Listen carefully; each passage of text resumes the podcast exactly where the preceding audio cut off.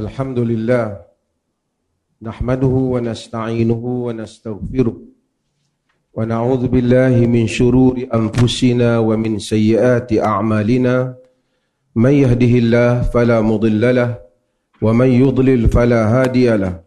أشهد أن لا إله إلا الله وحده لا شريك له وأشهد أن محمدا عبده ورسوله. أما بعد. Hadirin dan hadirat yang dirahmati Allah Menghadap ke bawah duli yang teramat mulia Tuanku Said Faizuddin Putra Ibni Duli yang maha mulia Tuanku Said Sirajuddin Jamalul Lail Raja Muda Perlis Patik menjunjung kasih di atas keberangkatan tuanku ke majlis ini dan memohon perkenan untuk menyampaikan ucap utama yang ringkas bagi majlis ini. Ampun tuanku. Yang berhormat uh, Tuan Azmir bin Azizan, yang berhormat uh, Abu Fakru bin Ismail, uh, yang dikasihi Profesor Dr. Muhammad Ruzami bin Ramli selaku Rektor KUIPS, Timbalan Mufti, para pembentang uh, Fadil Al-Fadil, Dr. Azwira selaku pembentang yang pertama tadi dan juga yang dikasihi Dr. Uh, Kamilin Jamilin yang membentang bagi sesi yang terakhir dan juga seluruh hadirin yang ada pada hari ini yang saya tahu sebahagian daripada NGO-NGO seluruh negara, sebahagian pelajar-pelajar dan juga penonton yang mengikuti majlis ini. Yang pertamanya saya boleh katakan bahawasanya seminar ini adalah one of the best seminar yang pernah saya dengar. Saya hadir banyaklah juga seminar sementara nak sampai umur macam ni ni. Saya rasa ini adalah seminar yang paling best, yang paling fokus sekali. Bermula daripada kertas yang pertama, saya ikuti semua. Yang pertama, sehingga kertas Dr. Ruzaimi, kertas Dr. Kamilin yang memang bidang dia dalam Al-Jarh wa Ta'adil.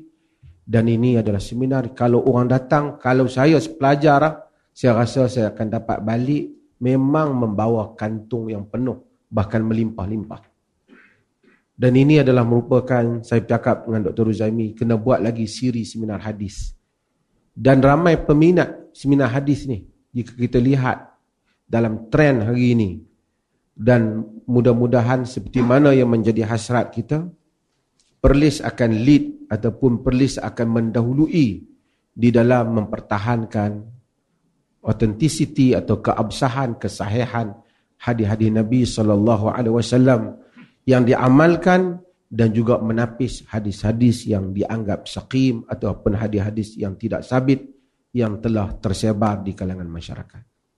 Saya tidak mau memanjangkan ucapan kerana majlis dah tiga paper yang panjang. Cuma saya nak sebut beberapa perkara yang ringkas untuk rumuskan Kalaulah Nabi SAW ada di hadapan kita sekarang, maka isunya tak banyak. Di negeri-negeri yang berdekatan ataupun wufud, perwakilan-perwakilan yang datang berjumpa dengan Nabi, kemudian perwakilan itu balik berjumpa, kalau kita tak berapa pasti, kita akan buat macam mana sebahagian badui buat, datang balik tanya Rasulullah, za'ama rasuluka kada wa kada, wakil kamu, kamu telah memberitahu aku kami sekian-sekian betul ke tidak? Dan kemudian Nabi SAW akan sahkan betul ataupun tidak. Tapi isunya ialah Nabi sudah tidak ada. Umat Islam tidak berbeza tentang Al-Quran. Kerana naskah Al-Quran itu telah dipelihara. Walaupun mazhabnya syiah dan uh, apa pun perbezaan mazhabnya Qurannya sama tetapi hadis Nabi sallallahu alaihi wasallam begitu banyak tersebar sehingga mengelirukan itu yang kita dengar.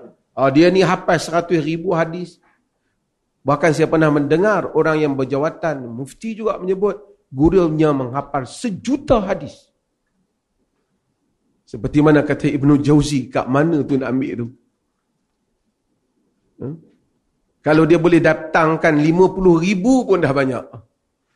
Maksudnya begitu tersebar hadis-hadis yang palsu dan ramai orang mendakwa Nabi berkata.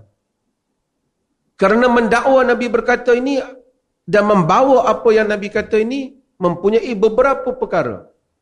Yang pertamanya, mungkin orang tu memang nak tahu Nabi kata apa dan orang bagi tahu dia. Dia pun suka kalau Nabi kata. Dia amalkan benda mungkin benar, mungkin tak benar.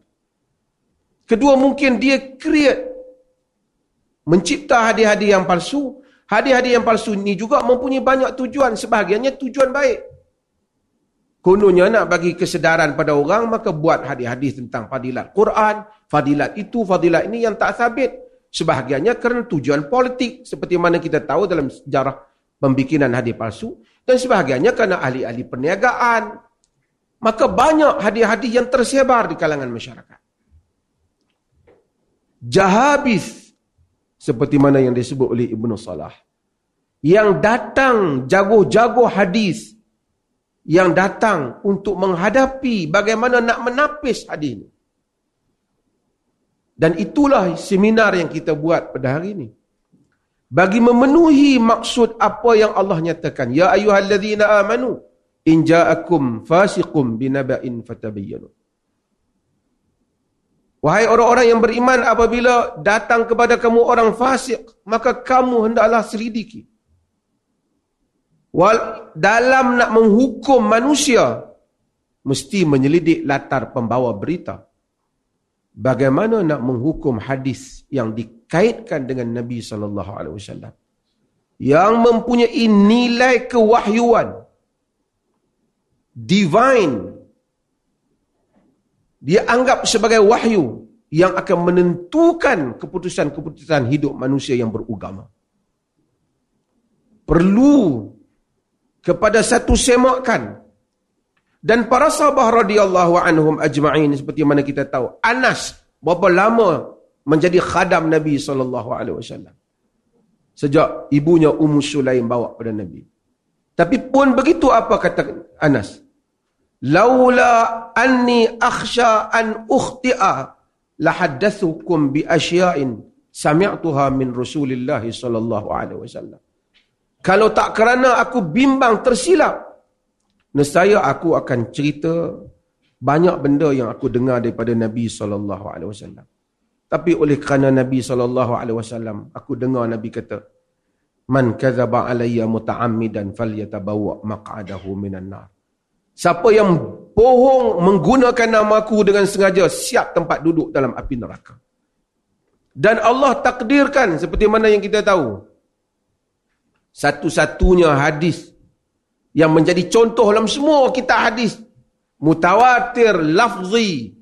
Mutawatir lafaz. Hadis ni lah.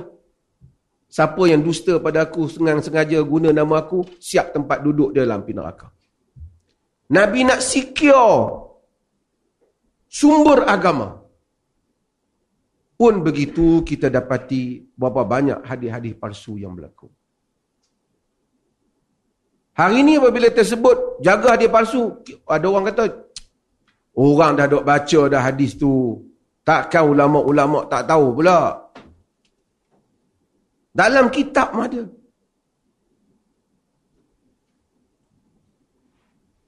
Zaid bin Arqam.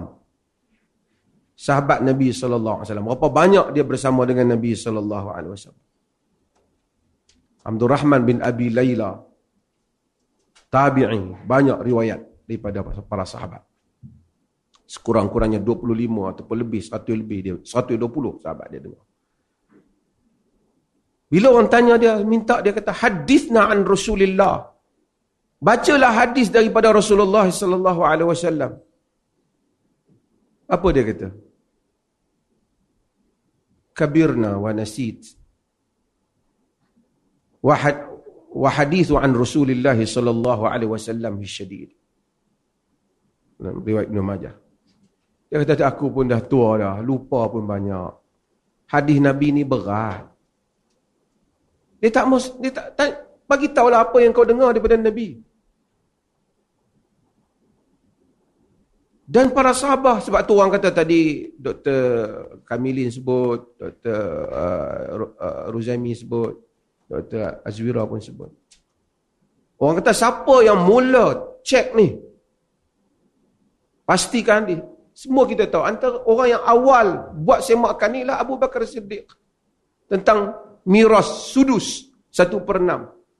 Yang mana dia tanya siapa yang dengar? Siapa yang Al-Mughirah bin Syu'bah menyatakan sami'tu min Rasulillah a'taha sudus.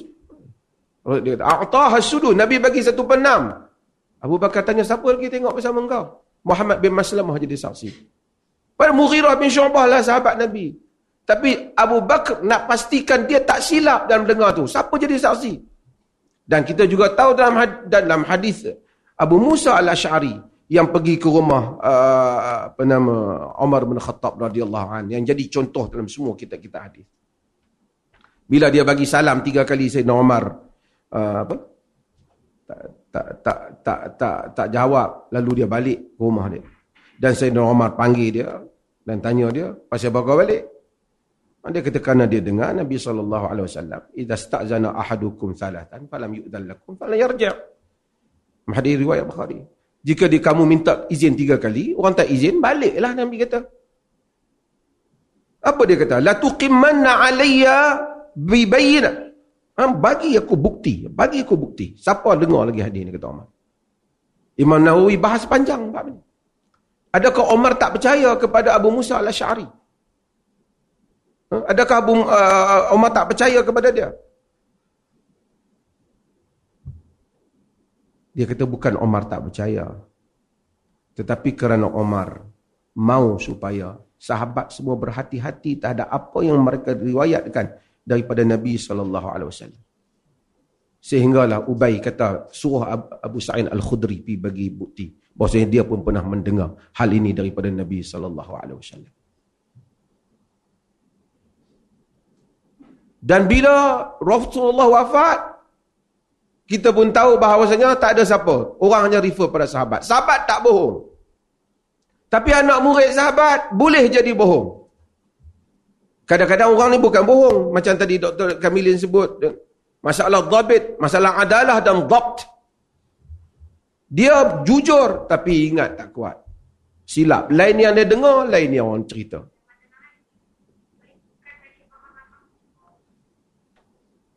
Dan para ulama dan tadi saya dengar Dr. Rora baca riwayat Ibnu Abbas ha, apabila Bushair Al-Adawi pergi baca hadis kat Ibnu Abbas. Pada Bushair ni adalah faqih. Dia baca riwayat pada Ibnu Abbas dan Ibnu Abbas buat tak tahu kepada apa yang dia baca. Itu yang dia kata. Dia kata hadis Nabi pun dia tak buat buat tak peduli. Macam tadi kata Zura kata. Dia kata kunna marrah idza sami'na rajulan yaqul.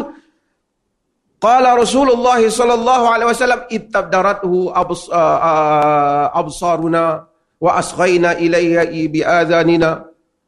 Kalau kami dulu bila dengar orang kata qala Rasulullah cepat-cepat mata tengok, telinga pasang. Falamma rakiban nas as-sa'ba wadh-dhalul lam na'khudh minan nas illa ma na'rif apabila dah berlaku tunggangan terhadap agama orang ambil apa saja orang gunakan agama gunakan nama nabi kami tak akan ambil hadis melainkan orang yang kami kenal saja dan itu yang sedang kita buat. Sebab tu kita tengok di dalam di negeri Perlis ni kita akan tengok tidak boleh baca. Siapa baca hadis lepas tu tarik tauliah. Tapi baca hadis lepas tu bagi penerangan tak apalah bila datang kena pastikan hadis kerana ulama hadis telah tadi di dalam ilmu al-jarh wa ta'dil begitu banyak tidak ada khutuk khanah yang lebih besar di dalam Islam ni lebih daripada khutuk khanah hadis. Nama rawi ya berapa puluh ribu dah nak kaji rawi. Tapi duka cita bukan saja negara kita tapi ilmu hadis ber, hampir macam walaupun fiqah melalui zaman rukut, zaman jumud ya, tapi fiqah tu terus diamalkan oleh manusia. Kemudian hadis seketika macam orang dah tak peduli. Sahih dengan tak sahih, melainkan segelintir manusia saja. Lalu hadis-hadis yang palsu, orang dengar pun lucu. Disandarkan kepada Nabi, berkembang di dalam masyarakat kita. tokoh-tokoh hadis muncul. Tak apalah ada orang kritik sama, ada Al-Bani ataupun Al-Ghumari ataupun seumpamanya. sebahagian orang yang kritik itu dia kritik beberapa benda kerana kononnya pentasai hadis ni dia ada tanakut di sini. Hadis banyak hatta Ibn Hajar yang besar namanya juga ada pertembungan keputusan hadis dia. Tetapi kajian akhirnya ilmu dibina atas hujah. Kenapa rawi ni riwayat ni diterima dan riwayat ni ditolak? Saya selalu kata dalam kuliah saya, kalau special brand belajar ilmu hadis, dia jadi pakar di dalam menyemak maklumat. Boleh pergi belajar dalam kuliah Dr. Kamilin ke, Dr. Rizami ke. Macam mana ahlul hadis boleh mengetahui tiga potongan ni idraj, mudraj. Yang potongan yang baki ni, yang ni daripada Nabi SAW. Bagi lafaz yang dilafazkan oleh Nabi 1400 tahun yang dulu. Of course lah bukan ke zaman kita. Beberapa ratus tahun kemudian pada Bukhari. Dan kemudian beberapa ratus tahun kemudian uh, pada zaman yang selepas daripada Al-Bukhari dan Sumpah. Bahkan sebelum Bukhari lagi, penilaian-penilaian itu telah dibuat. Ini adalah satu ilmu khazanah yang kita harap perlih akan menjadi center di dalam pengklasifikasian hadis ni kerana dah dibuat. Cumanya sekadar nak mengumpulkan maklumat pada satu tempat itu je. Dah buat. Dan ilmu ni kadang-kadang tak boleh semua orang masuk campur dalam ilmu ni. Tadi kita kita tengok ada dua. Masa awal ni Dr. Azura cakap sikit tentang nakat mutun Nakat mutun ini pun nak kena di, di, di, di, dikembangkan. Pada zaman ini banyak matan-matan hadis yang dikritik terutama oleh barat. Dan saya rasa nakat mutun lebih utama untuk diberi perhatian kerana kebanyakan nakat sanad ni telah dibuat oleh ramai matan ini untuk untuk dibincangkan balik. Dia di dalam Dr. Kamilin sebut di dalam ilmu ni dia bukan tengok nama, dia tengok hujah. Sa'id bin Musayyib tadi apa orang sebut nama. Sa'id bin Musayyib dia mengkritik riwayat Abdullah ibn Abbas tentang tazawwajan Nabi wasallam Maimunah wa huwa muhrim. Nabi berkahwin dengan Maimunah, isterinya dalam keadaan Nabi berihram. Dan uh, Sa'id bin Musayyib kritik riwayat ni. Dia kata Wahim bin Abbas. Ibn Abbas keliru. Abdullah bin Abbas keliru. Dia tabi'i Ibn Abbas. Sepupu Nabi. Nabi pernah doa Allah mafaqihu fi din. Allah faqih dalam dia dalam agama. Tapi ilmu. Dia kritik. Dia kata keliru Ibn Abbas keliru. Tak ada lah orang kata. Toruk Sa'id bin Musayyib. Hang siapa nak kritik Ibn Abbas? Dia bukan kritik personal Ibn Abbas. Dia kritik riwayat itu. Kerana riwayat Rafi' Abu Rafi' lebih jelas bahawasanya Nabi berkahwin dengan Maimunah dalam keadaan dia halal, dia tidak ber berihram. Ibn Abbas masih muda, Rafi' kun tu rasulan bainahuma. Abu Rafi' menjadi wakil antara antara Nabi dan Maimunah. Jadi mengkritik teks, mengkritik sanad, mengkritik teks satu ilmu yang memerlukan exercise otak yang kuat. Sebab tu saya tengok, minta maaf lah, semua ilmu bagus. Tapi apabila orang tu terlibat dengan ilmu hadis, dia lebih kritis di dalam penilaian maklumat-maklumat agama. Tapi kalau dia hanya terlibat dalam baca matan, kemudian jangan kritik. Kalau titik salah pun, kita anggap ada hikmahnya. Saya pernah lalui sistem tu. Kadang-kadang salah. Kita kata, jelas salah. Tapi uh, uh, guru kita kata jangan kata salah. Sebab kita tak tahu hikmah dah. Kamu lah. Ya, manusia bukan malaikat. Orang yang jabal. Hatta Zuhri. Ibn Shihab ke siapa. Ada kemungkinan-kemungkinan. Masa-masa berlakunya waham. Di dalam riwayat. Berlaku kekeliruan di dalam riwayat. Sebab itu maka. Kerana menghimpun riwayat. Kan? Iza rawaita faqammish wa iza haddatsa iza katabta faqammish wa iza haddatsa fafattish. Jadi bila ulama hadis dia himpun semua apa kitab hadis dia himpun semua. Tapi man asnada faqad ahalat. Siapa yang telah bagi sanad, dia bagi tahu kat kita, kita kena cek hadis tu. Tak samalah Sunan Ibnu Majah dengan Sahih Bukhari. Ha, tadi Dr. Zami sebut juga tentang beberapa hadis yang muntaqadah dalam Sahih Bukhari dan dan Muslim. Itu pun satu ilmu yang kadang-kadang kalau orang dengar, ay, Sahih Bukhari pun dia pun nak kritik. Dia bukan bermula pada zaman ni, dia telah bermula pada zaman awal. Daruqutni telah melakukannya. Walaupun Ibn Hajar menjawab sebahagian daripadanya, tetapi takallaf dalam sebahagian jawapannya. Dan ini adalah ilmu yang besar yang kita mengharapkan terus kita belajar. Kesimpulan ilmu ni simple je. Nak tahu Nabi kata ke Nabi tak kata? Confirm ke ataupun tak apa pasti? Ataupun mungkin dia kata? Ataupun mungkin ada kekeliruan pada apa perkataan? Maka dengan itu ada kerja yang besar. Sebab tu insyaAllah mudah-mudahan Kuibs ni jadi pusat hadis. Ada kerja-kerja yang besar iaitu jam'ut turuk. Tadi Dr. Ruzaimi pun cakap, Dr. Kamilin cakap, menghimpunkan turuk hadis yang berbeza-beza mengenai satu-satu riwayat. Ini pun satu kerja yang. Tadi taftish an ahwalur ruwah. Cek latar rawi. Bukan nama dia. Baca, oh siqah. Siqah tu siqah. Bagi hukuman rawi itu tak sama. Kemudian nak tengok pula istilah Ibn Hajar macam mana. Ibn Hibban macam mana. Rawi-rawi ni. Ibn Hatim istilah dia macam mana? Bila dia kata macam ni maksud apa? Dan ini semua adalah satu satu kemudian untuk muqaranah dengan riwayat-riwayat yang ada dan seumpamanya. Saya tak tak satu kata khas, tapi saya teruja dengan dengan dengan dengan conference ni, dengan seminar. One of the best seminar saya rasa. Daripada awal kalau kita tengok memang fokus dia tak ada pergi lari pergi mana semua cakap straight to the point. Dan menguasai bidang dan ahli bidang yang bercakap. Saya harap insya-Allah mudah-mudahan kita akan dapat berterusan dengan uh, majlis yang seperti ini pada masa ini dan pada masa hadapan insya-Allah. Saya mula-mula ada dua tiga benda saya ingat nak bercakap tapi bila saya dengar kepada saya ikuti tadi saya dengar kata tak payah urai lah. Ini semua dah cukup lah orang dah cakap. Cuma ada yang tidur dengan tak ya, saya tak tahu. Kalau yang ada tidur tu tak tahulah. Dia kadang-kadang heavy sikit. Tapi otak kita mesti di, di, dibiasakan untuk exercise mendengar benar.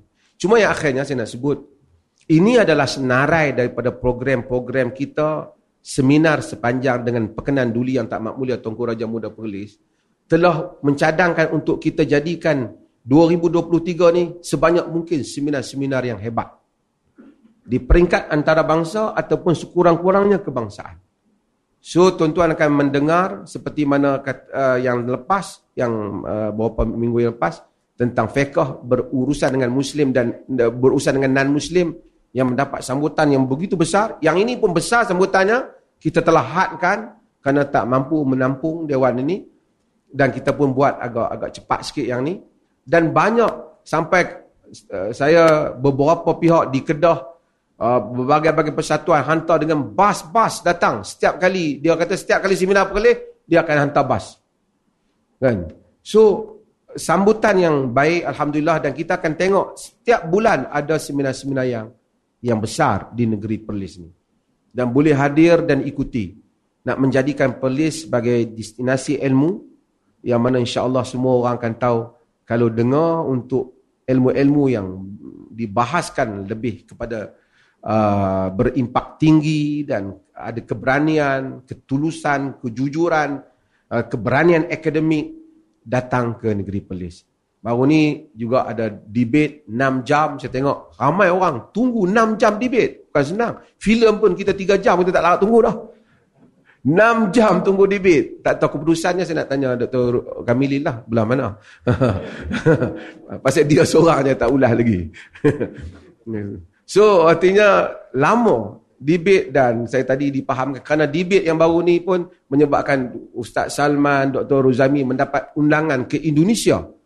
Untuk membuat beberapa daurah sebab debit itu. Dan semua saya pergi ke satu majlis yang besar di Indonesia pun bila masuk ke Dewan semua ahli-ahli dewan tu daripada Indonesia banyak negara-negara pun kata, oh perlis, perlis. So saya memang bukan apa saya mengharapkan benar-benar perlis dapat memainkan peranannya sebagai satu kota ilmu. Dan terima kasih banyak menjunjung kasih atas keberangkatan Duli yang tamat mulia Tuanku Raja Muda Perlis. Terima kasih juga kepada yang berhormat yang berhormat yang hadir. Tiga yang berhormat hadir hari ini. Tiga. saya rasa saya... Ha? Lima? Oh ya, sorry. yang hadir, saya saya nak puji sikit lah kan. Bukan pasal kerajaan baru saya pun puji. Tapi saya beberapa kali majlis majlis-majlis ilmu di bawah Maib sini kehadiran exco-exco dan webi-webi kerajaan baru ni sangat memberansangkan. Saya pun rasa macam terharu juga setiap kali datang dengan penuh. Datang kira datang kira nak dengar sekali lah kira. Baru ni debate yang panas pun YB Azmir pun naik atas pentas juga berucap. Kan? Maksudnya suasana dan uh, setiausaha kerajaan negeri pun tunggu sampai hampir di, separuh separuh hari. Percuma dah ada majlis. Dan saya tanya macam mana YB, YB tak berat ke? Interesting. Perkara baru untuk tahu.